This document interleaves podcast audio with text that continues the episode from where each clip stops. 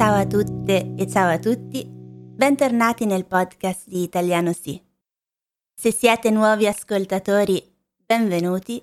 Ne approfitto per dirvi che di questa puntata del podcast, così come di tutte le passate puntate, c'è una trascrizione. E c'è anche una trascrizione con una lista di parole difficili tradotte in inglese. In questo modo potete ascoltare e leggere contemporaneamente. Se questa cosa vi può interessare, ricordatevi di cliccare sul link alla mia pagina Patreon dove troverete tutte le informazioni necessarie. Oggi è il 19 agosto per me e vi devo dire che questa settimana quasi non ho registrato la puntata perché ha fatto veramente tanto caldo, soprattutto caldo umido, con molta umidità. E quando il tempo è così diventa per me difficilissimo fare qualunque attività in generale, ma soprattutto sedermi davanti al PC caldo, chiusa in una stanza, con le finestre chiuse per non fare rumore, con il ventilatore spento è stato veramente impossibile nei giorni scorsi. È un pochino migliorato il tempo, nel senso che fa più fresco. Adesso ho 27 gradi in casa, ma ho comunque 70% di umidità. Quindi non è piacevole. Ma già la settimana scorsa non è uscita la puntata e il mio senso del dovere è troppo forte. Non volevo far passare un'altra settimana.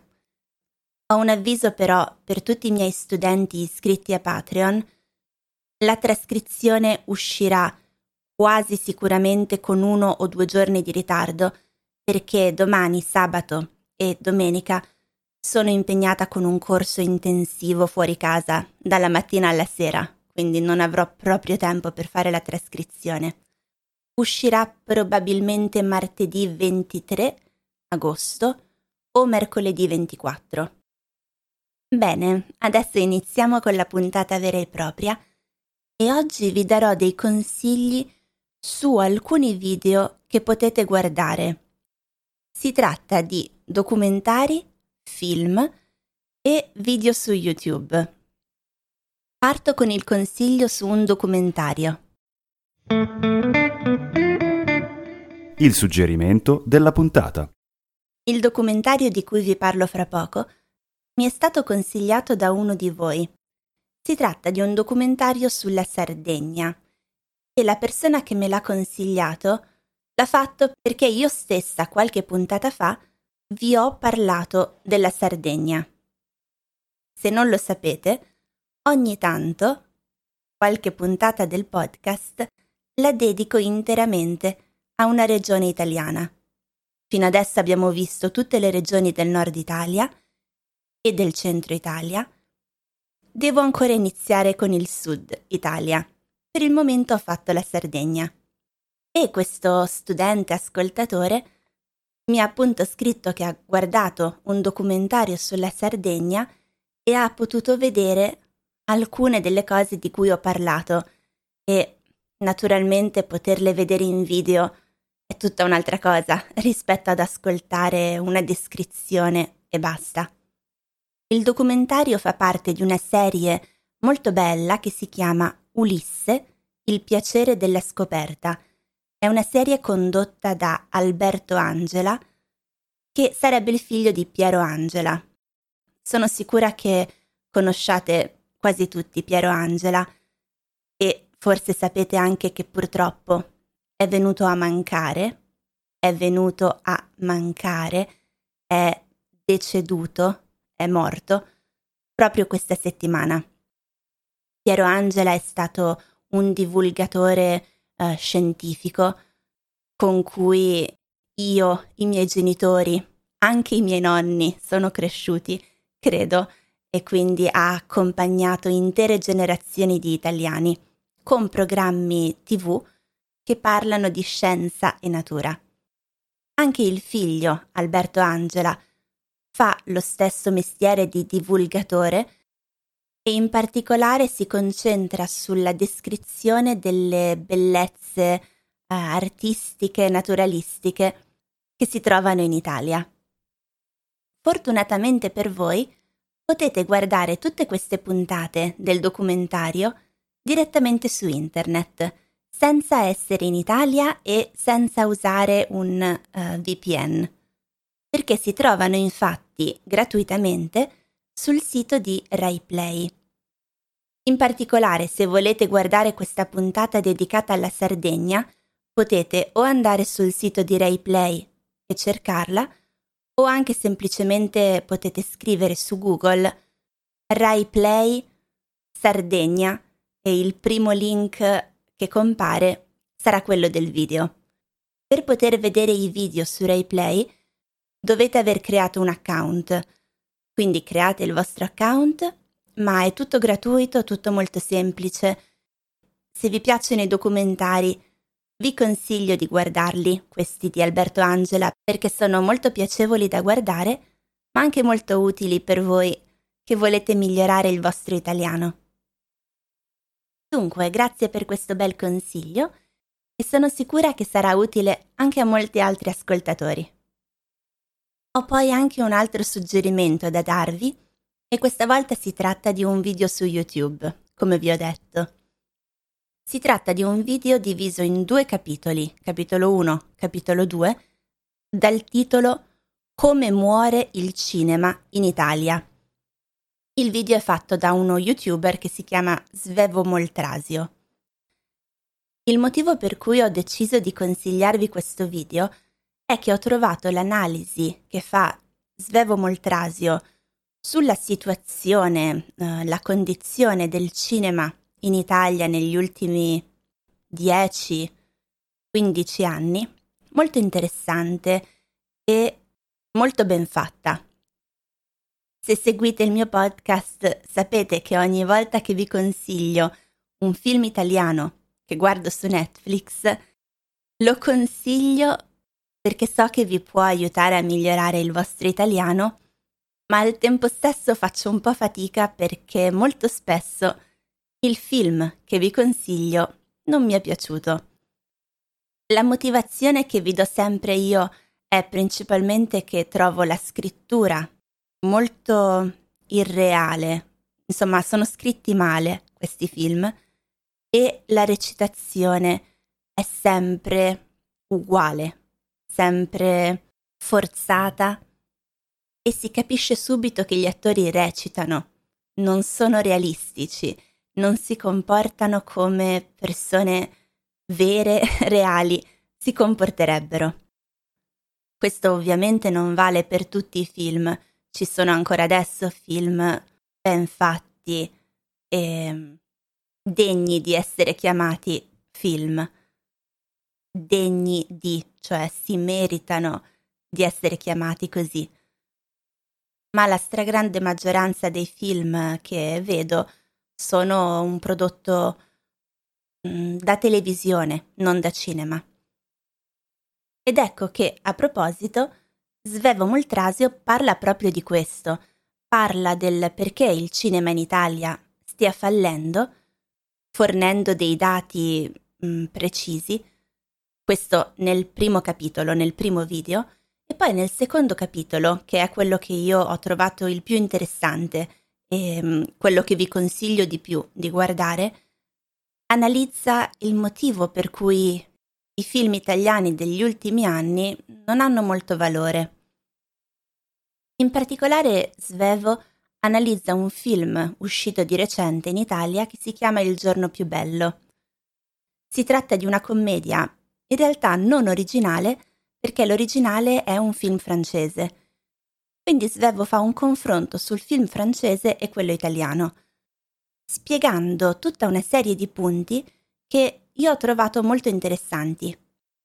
Non vi faccio adesso il riassunto di quello che Svevo dice, non penso che abbia molto senso, vi consiglio di guardare direttamente il video e potrete giudicare voi stessi. Svevo Moltrasio è di Roma e spesso nei suoi video parla proprio romanaccio, cioè parla usando espressioni tipiche di Roma, che quindi sarebbero un po' difficili da capire per voi, ma non in questo video. Come trovare questo video dovete cercare su YouTube il canale di Svevo Moltrasio e penso che si tratti dell'ultimo video pubblicato che si chiama Come muore il cinema in Italia, capitolo 1 e capitolo 2.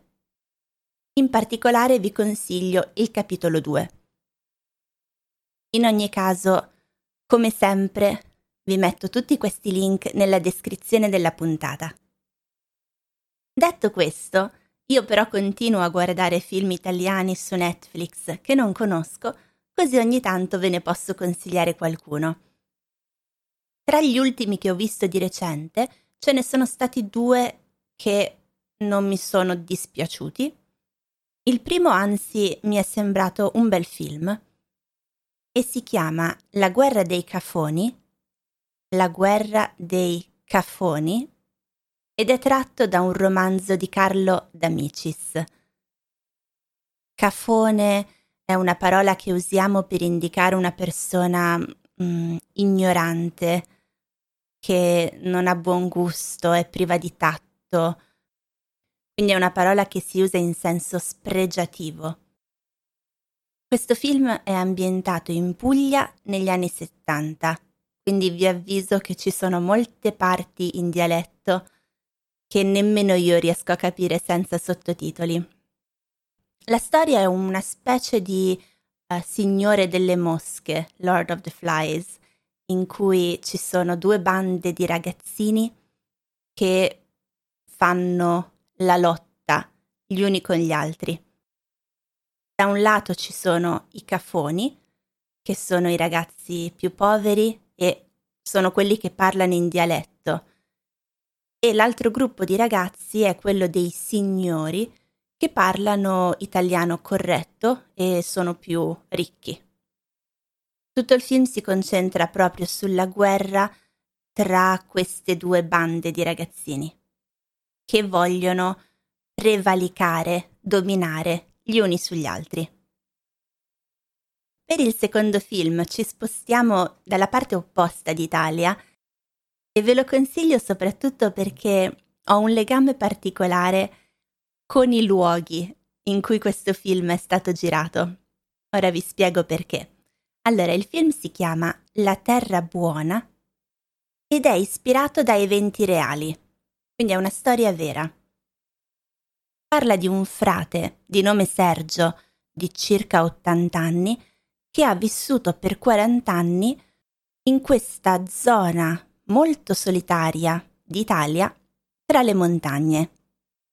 Un giorno una ragazza malata di cancro va a visitare questo frate insieme a un suo amico, sperando in una cura miracolosa che si dovrebbe trovare in questo posto. Non vi faccio altri spoiler, questa è più o meno la storia. La cosa che mi ha colpito da subito, quando ho iniziato a vedere il film, è stata la familiarità che ho provato guardando queste montagne. Io sono originaria della Lombardia, ma penso di avervelo già detto in qualche vecchia puntata. I miei genitori hanno anche una casa in Piemonte, in un posto che si chiama Valle Vigezzo, dove io ho passato tutte le estati e molti inverni della mia infanzia. È un posto a cui io sono molto legata e mm, guardando il film Fin dall'inizio sentivo molta familiarità, mi sembrava proprio di vedere la mia valle, le case, le montagne, il modo in cui parlano le persone, tutto mi ha ricordato la valle, però sarebbe potuto essere qualunque piccolo paesino di montagna del nord Italia.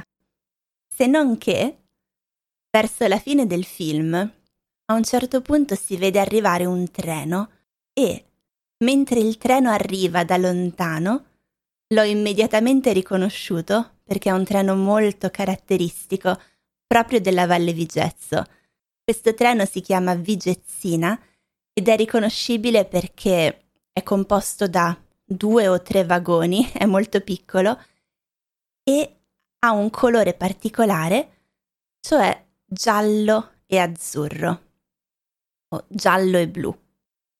Questo treno è così caratteristico della valle che mm, quando io e i miei fratelli eravamo piccoli, mia mamma ha anche creato una piccola canzoncina dedicata al treno e in onore di mia madre e del treno Vigezzina ve la canto.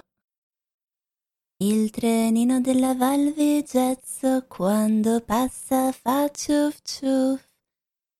Il trenino della Val Vigezzo è un trenino bianco e blu. Io e la mia famiglia avevamo una casa proprio sulla montagna, in un piccolo villaggio, senza negozi, senza strade, non in città, quindi lontano anche dal treno, dalla ferrovia, dalla stazione, eppure quando passava la vigezzina lo sapevamo perché si sentiva a tanti chilometri di distanza questo suono, questo ciuff ciuff, che è il modo in cui in italiano rappresentiamo il suono che fa il treno. E quando sentivamo questo ciuff ciuff, andavamo alla finestra per cercare di vedere passare questo treno bianco e blu. E per questo motivo mia mamma ha creato questa simpatica canzoncina. Insomma, questo film è proprio ambientato nella valle in cui ho passato mesi e mesi della mia infanzia. In realtà non proprio dove abitavo io, ma molto vicino. La valle in cui ha vissuto questo uh, uomo religioso, questo frate Sergio, e la valle in cui è ambientato il film si chiama Val Grande ed è un parco nazionale, è un'area naturale protetta. E da quanto leggo su internet si tratta della più grande estensione di territorio in Europa senza insediamenti umani, cioè senza città. Se anche voi come me siete amanti della montagna, vi piacerà sicuramente. E vi potrebbe piacere anche questo film. A me non è dispiaciuto. Mm, forse soprattutto perché fa vedere la montagna, quindi sono un po' di parte. L'unica critica che ho è che i personaggi sono sempre molto arrabbiati. A parte il frate Sergio, che è un po' zen ed è una figura molto simpatica, gli altri in molte situazioni sono arrabbiati e urlano secondo me senza motivo. È un po' esagerato, ma in generale la recitazione non è male in questo film. Giudicate voi, poi fatemi sapere se vi va, se questi film vi sono piaciuti. Sono due film completamente diversi tra di loro. La guerra dei cafoni e La terra buona. Poi ho già altri due film nella mia lista di film da guardare su Netflix sono entrambi ambientati in montagna, ma non li ho ancora iniziati, quindi magari ve li consiglierò uh, fra uno o due episodi, vedremo. Spero che questi consigli vi abbiano fatto piacere e mm, sicuramente adesso avrete tanto materiale in italiano da guardare, da ascoltare. Se anche voi avete consigli che volete condividere con gli altri ascoltatori oppure avete richieste su argomenti particolari di cui vi piacerebbe che io parlassi, potete scrivermi a info-italianosi.com. Potete anche venirmi a trovare nei miei vari social media su Reddit, Instagram e Facebook, dove pubblico piccoli post con curiosità sulla lingua italiana. E se questo podcast vi piace, Ricordatevi di condividerlo, di parlarne con amici e con altri studenti di italiano.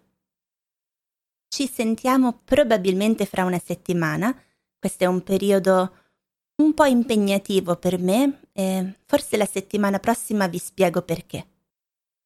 Grazie per essere stati con me fino alla fine, a presto!